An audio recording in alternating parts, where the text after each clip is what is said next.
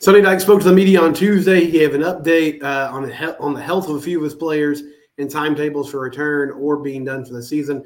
And also, he did some evaluation of his offense and defense. We'll talk about that all next. It's Locked On Horned Frogs, your team every day. You are Locked On Horned Frogs, your daily podcast on the TCU Horned Frogs, part of the Locked On Podcast Network. Your team every day.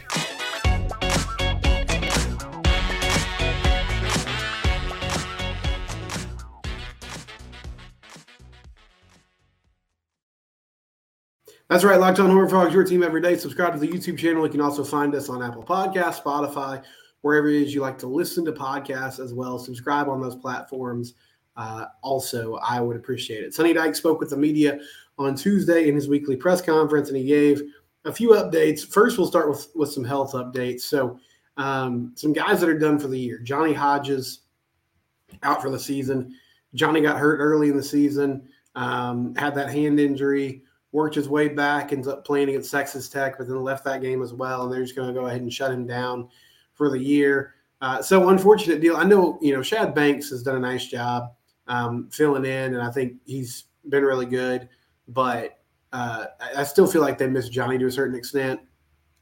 And Sonny mentioned that he should be back next season. He didn't see a reason why he wouldn't be, you know, ready to go for next year. So another year of eligibility for Hodges and that defense, but uh, not the year we expected from him coming off a really good season in year one after he transferred from Navy and just couldn't stay healthy this year. So um, he's out. Also, Dylan Wright and um, Warren Thompson are done for the year. Both guys transferred in. Thompson from Arkansas, Wright from Minnesota.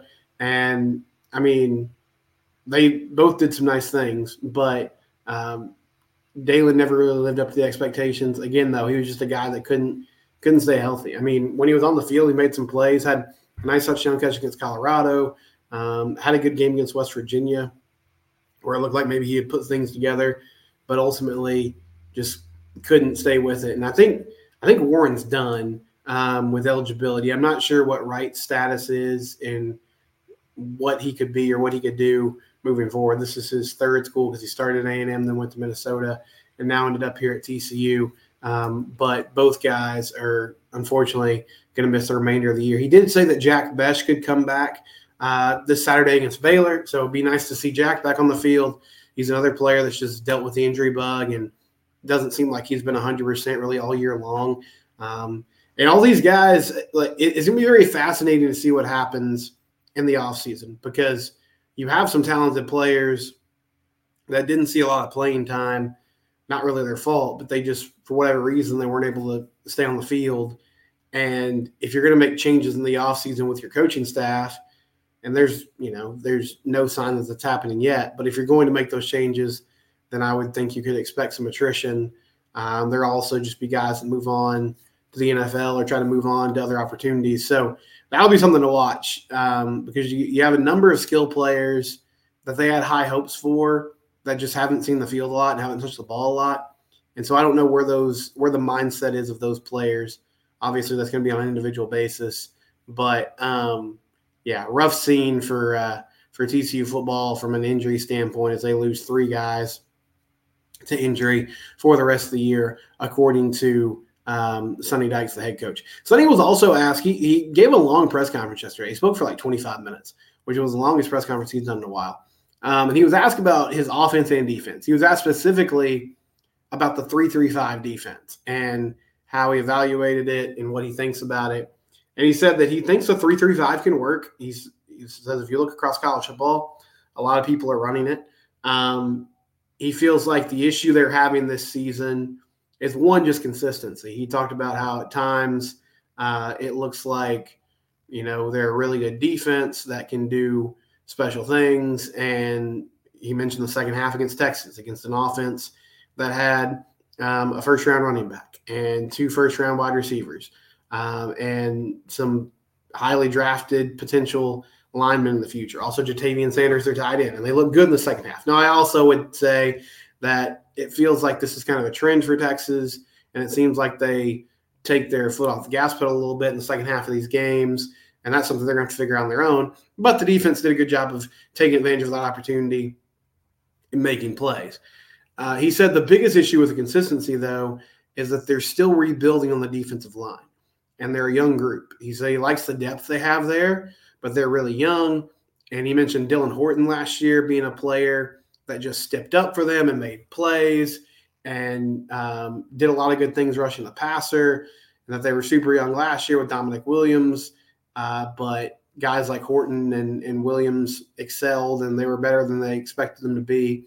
And it made a huge difference uh, in that front six and that front seven, which I mean, I would agree with him. Um, I, I think D line and O line are two places where they have they've seen the the issues that Gary had late in his tenure with recruiting at those positions, and they've struggled to, you know, get it to a place where it's going to be effective. Uh, I guess my my follow up question would be like he he didn't seem to have those concerns before the year, at least publicly. Now maybe he did, maybe internally they knew like hey, we're not great up front. That's going to be a weakness of our team. Or possibly he just had higher expectations for this group, and that's I mean that's fine. Like if if he evaluated them in the during camp and during spring practice and was like, well, I think we're going to be okay there. Um, you know that stuff happens. You can miss on those evaluations. It's just fascinating to me how the tone has kind of changed now. It's like, well, we're really we're really rebuilding, you know, with our front seven and with our D line. And I had concerns about the D line before the year uh, and it, it, hasn't like it, it, hasn't panned out and come to fruition in a good way. Uh, the other part of that too is, and this just seems to be Joe Gillespie's philosophy. I understand why it frustrates people. They don't bring a ton of pressure. And now, in fairness, when they do bring pressure, they struggle to get home. So maybe that's the reason why. Like maybe he just doesn't think they have the linebackers and safeties that can come from different angles and get to the quarterback and then finish and make tackles. Um, that's that's all fair. But the problem is like, I mean, you have to find some way to simulate pressure. Like it, has got to be one or the other. If your D line's not doing it, then you, you got to find a way to to get it done. But it, it, it feels like this defense, they're just com- comfortable and confident. This defense staff and sitting back, allowing their secondary to work, and that hasn't been working. Now, I still think the defense has had a better season than the offense relative to expectations and with what I think this defense could be. I, I believe it's a defense that is predicated and needs to be paired with an offense that can score and can be efficient. Um, now, if they want to change their philosophy on that, then they could make changes and do that. That's fine. Uh, but that just it feels like that's kind of how the staff approaches it. You know, it, when they take over this when they took over this team. That's kind of what they won their identity to be. Uh, but yeah, he thinks they got to get better on the D line, uh, which I, I wonder why more of those young guys haven't played. Then I guess they just feel like they're not ready. I know they've really made an emphasis on trying to recruit that position, um, and you know the portal as well is going to be a place where hopefully they can supplement and fill in the gaps. But I think the issue is in the portal. Uh, it's a premium spot. Like everybody needs help up front. It's there's no other position like it where I guess maybe quarterback it falls in the same category. You you really need older guys to be your starters and then allow young guys to sort of develop physically, get a better feel for college football, and then um, you know get to a place where they can play more snaps when they're juniors and seniors and that kind of thing. Um, he was also asked about the offense and their issues, and he brought up a couple interesting stats. So he said they were looking at numbers going into the Texas game last week. And before the Texas game last year, they had 75 uh, scoring plays of 10 plus yards. This season, going into the Texas game, they had 23. Last season, um, three plays, uh, three touchdown plays of 40 yards or more, or excuse me, this season, going into the Texas game, they had three plays of 40 yards or more that ended in a touchdown. Last year they had 29 going into the Texas game. So Sonny talked about the inefficiency on offense, penalties, um, you know, just not running the ball effectively all the time. Uh, the offensive line being an issue, especially the interior offensive line. But he seemed to highlight the biggest problem they've had this year is they don't create explosive plays. Like last year's team, he mentioned also wasn't great in the red zone. Like just the raw red zone numbers weren't fantastic. They weren't always super efficient when they got down there. And I mean, we talked about that last season. Like I remember the West Virginia game They had a couple chances to sort of put that game away in the second half, and they couldn't score. Um, K State struggled to score touchdowns at times.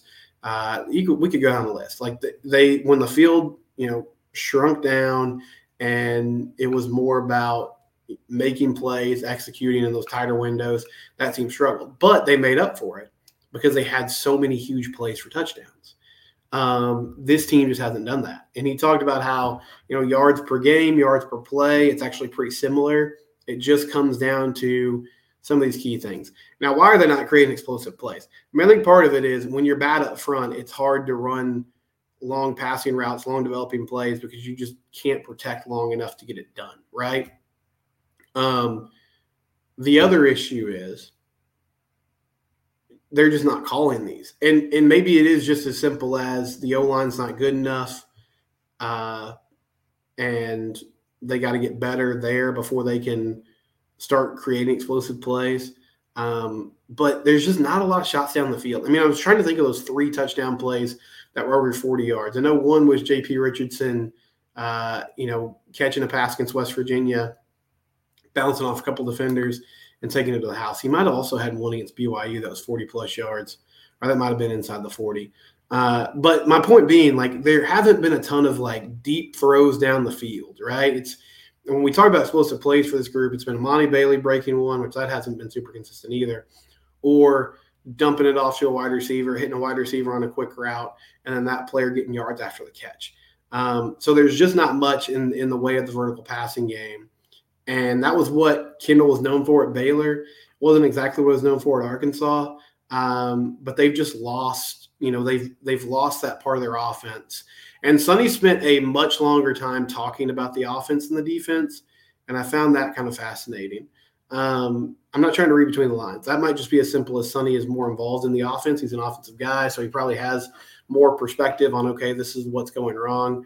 Uh, I need to take a quick break, but I'll continue this conversation in a minute. It's Locked on Horned Frogs. It's your team, and we do it here every day. LinkedIn jobs. LinkedIn jobs is the place to go if you need to hire people. Uh, if you're watching on YouTube, you see at linkedin.com slash locked on college. Post your job for free at linkedin.com slash locked on college. They're the place to go if you need to find uh, people for your small business. That can be a high stakes wager. You have to find the right folks who can do the job well for you. Um, trust LinkedIn jobs. LinkedIn.com slash locked on college. You can post your job for free there. They have simple screening questions so you can narrow down that list of potential candidates, but they also are the biggest brand name in hiring. And so they know, you know, how to find people, what to do, all those different things. LinkedIn.com slash locked on college. Uh, thanks to LinkedIn for being a sponsor of the Locked On Network. All right, Locked On Horned Frogs, it's your team every day. Um, uh, uh, we'll get back to the offense in a minute. One cool thing TCU is unveiling new uniforms um, on Saturday, and it's a variation of the alternates that they've been wearing the last few years that have the red accents. So, like the gray jerseys with the red, like numerals and red sleeves, and that kind of thing, and then like the gray matte helmet. So, here's the new helmet that they're wearing on Saturday against Baylor.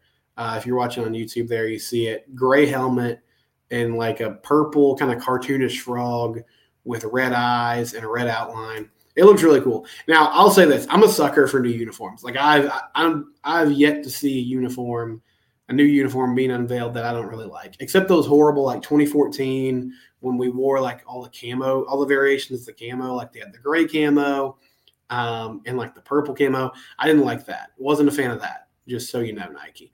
Uh, but a lot of these new uniforms, I'm just like, yeah, I love this. I think it's great. I think it looks good. And so I thought that was really cool. The new TCU helmet. And uh, yeah, I mean, it was sort of a weird game to unveil it for, but it's a rivalry game. So I guess it makes sense. They're playing for the Bluebonnet Battle Trophy. Um, and it's the biggest rivalry game of the year for TCU when they take on Baylor. But back to the offense. I mean, Sonny spent a long time talking about this offense uh, and their issues. And he said they're still trying to figure out, like, okay, why can't we create explosive plays?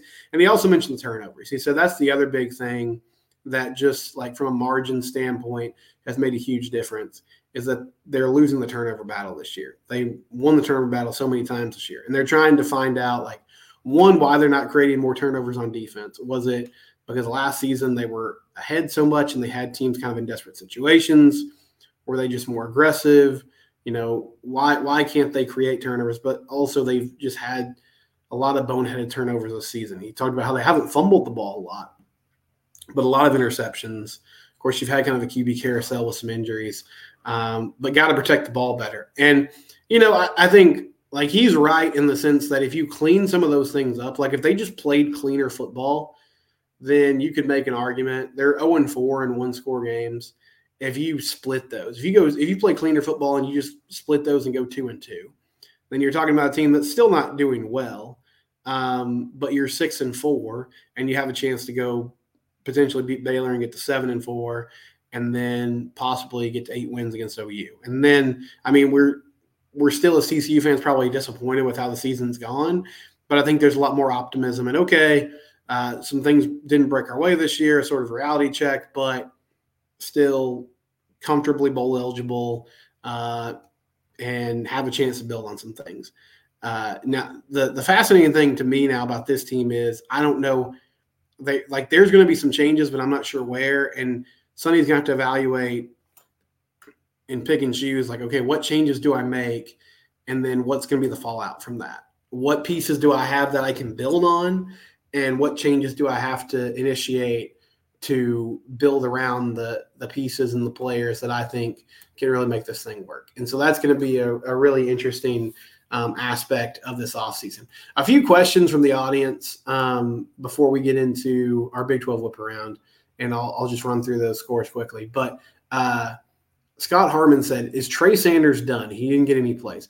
So, I mean, as far as I know, Trey's healthy. I think his role has diminished as the year has gone on, and he sort of slowly became just more of a instead of even a change of pace back, and he was basically just like a goal line back.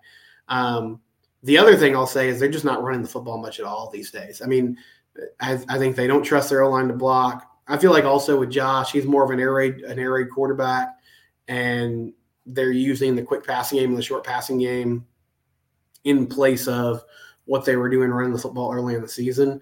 Um, but because Trey is because they struggle to run the ball in general. Like Emani has seen his carries go down, and now Trey's also seen his carries go down, which is you know not ideal.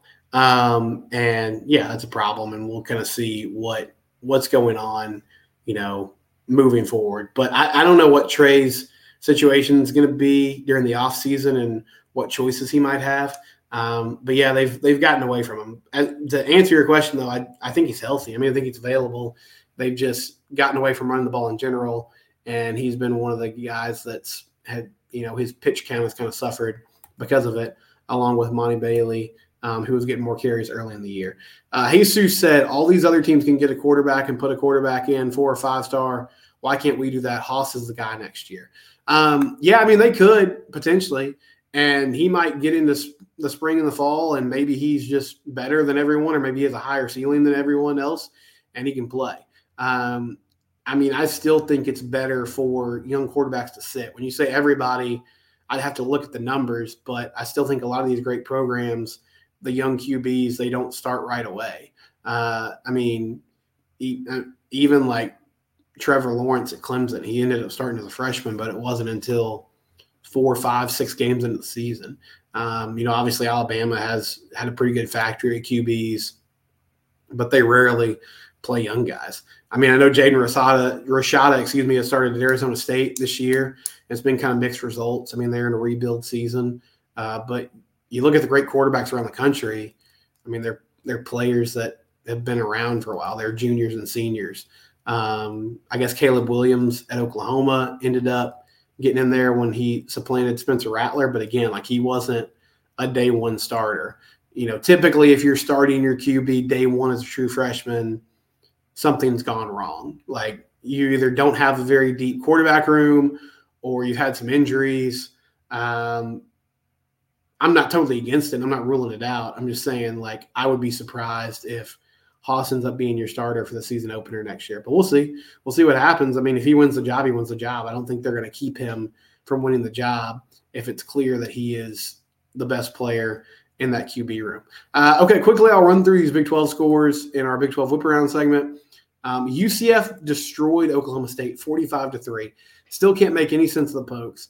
Uh, UCF's pretty talented football team. They've been competitive in a lot of these games, just haven't found a way to put together uh, wins and get it done. Uh, but a huge day from RJ Harvey, their running back 24 carries, 206 yards, and three touchdowns.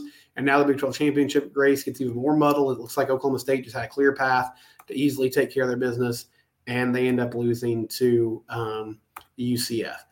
Texas Tech over Kansas 16 to 13. Jason Bean uh, got injured in that ball game. And so Kansas actually had to go to their third string walk on quarterback, and Cole Ballard was 9 of 20 for 124 yards and a pick. They had a chance late in that game. They actually kicked a field goal to tie it send it to overtime, but then the Tech defense got to stop and uh, they hit a field goal late. Tahj Brooks had 133 yards on 33 carries. They just, you know, kept it on the ground with him. And credit to Joe McGuire and his staff. and they've got that team five and five now. They've won two in a row. If they beat UCF this week, they'll make the postseason and make a bowl game. And then they finish the season with uh, with Texas. Oklahoma beats West Virginia 59 to 20. Best game for the Sooners in a while. Dillon Gabriel 423 yards and five touchdowns. Uh, Kansas State destroys Baylor 59 to 25. I told I said this yesterday nobody makes a bad team look bad like the Kansas State Wildcats. It's just what they do. Like they they feast on people's mistakes. They're not going to hurt themselves. They know how to make bad teams look bad. And unfortunately for Baylor, they're a bad team. And you know we'll see what they do against TCU this week. But um, not a lot to love about Dave Aranda's group right now. Cincinnati, they get their first Big 12 win ever with a 24 to 14 win over Houston. Um, Emory Jones had a touchdown pass, also had 131 yards passing. And then Iowa State, they blow out BYU 45 to 13. So the Cyclones get a victory, um, and they're now five and two in Big 12 play. Iowa State with a huge game at Jack Trice Stadium uh, when they take on Texas in Ames this coming week, and it'll be another team with a chance to try to knock off the Longhorns. But you know, Texas has had a lot of close games overall, though they've been able to maintain um, that uh, almost perfect record in Big 12 play. Did have that loss to Oklahoma, but since then have bounced back and have played really well uh, so far this season. When we come back, TCU basketball, they get a win over UT Rio Grande Valley. So we'll recap that. We'll talk about that next. It's Locked On Horned Frogs. FanDuel. FanDuel's got a great deal going on right now. Go to fanduel.com slash locked on and place any $5 money line bet if you're a new customer. Any $5 money line bet you want. If you win, you get $150 in bonus bets. That's 150 bucks if you just win on a $5 money line bet. If you've been thinking about joining FanDuel, there's no better time to get in on the action. The app is easy to use. They have a wide range of betting options, including spreads, player props, over-unders, and more. FanDuel.com slash locked on kick off the NFL season. FanDuel is an official partner of the NFL. Again, $5 money line bet, get $150 in bonus bets. They also have a great, easy to use app, but you can go to fanduel.com and take advantage, excuse me, fanduel.com slash locked on and take advantage of that deal today. Sloppy first half for TCU basketball last night, but they end up winning 88 to 55. They pull away from the Rio Grande Valley Vaqueros um, on Tuesday evening, and they moved to 3 0 on the season. Your leading scorer was JaKobe Coles. He had 16 points. JaKobe looked really confident, really smooth. Another great night, 7 to 12 from the field in 25 minutes. One guy that impressed me in the first half, Chuck O'Bannon came off the bench and made some things happen. He only had five points on the day, um, but the offense was really struggling early. He was able to get the line and hit one of two free throws. Um, he had a couple offensive rebounds, had a putback on one of them, then got another offensive rebound and dribbled inside the lane and kicked it out to JaKobe Coles, who hit a three pointer. So he had some positive minutes off the bench. Again, this team is deep. You know, Emanuel Miller had 11 points. He was kind of out of control early, didn't look super comfortable with the ball in his hands, but eventually got in a rhythm and made some plays. Jameer Nelson Jr. continues to be consistently good, 15 points. Micah Peavy uh, added 10 points, played great defense again. Um, Ernest Udeh, just just not quite there yet. Again, in the starting lineup, again, zero points in 16 minutes. Did have five rebounds, um, had two blocks. Like he's a force in the middle, rebounding the ball. He can play defense, but offensively, just hasn't gotten comfortable yet. Really haven't seen him featured a lot in the pick and roll, or as much as I thought maybe they would going into the season. Just feels like he's still trying to get his footing. Um, but Avery Anderson had 15 points off the bench you know, they played decent defense all night long, much better defense in the second half. UT Rio Grande Valley shot 41% from the field. TCU shot 51% from the field. Really good night shooting the basketball from beyond the arc for the Frogs. Eight of 17 from three, uh, good for 47% shooting. So TCU basketball, they continue to build and get better. They're now 3 0 in the season. Um, Jamie Dixon said after the game he's still kind of searching for his five guys that he feels most comfortable with. And a lot of it's just going to come down to who can be uh, tenacious on defense, like who's going to step up and be a guy who will shut people down and play with great effort on that end of the ball. Their next game's on Friday against Mississippi Valley State, and then they play next Tuesday against Alcorn State before they get a few days off for the uh, the Thanksgiving holiday. But three more games at home: Mississippi Valley State, Alcorn State, and Houston Christian um, before they play Georgetown uh, on December second. That'll be kind of the first real, you know, Power Five test of the season um, against a team in Georgetown that is has great basketball history, and uh, they played Georgetown a few years ago uh, and got a nice win on the road that sort of spearheaded a, a good season for the Frogs. That'll do it for Locked On Horned Frogs. It's your team every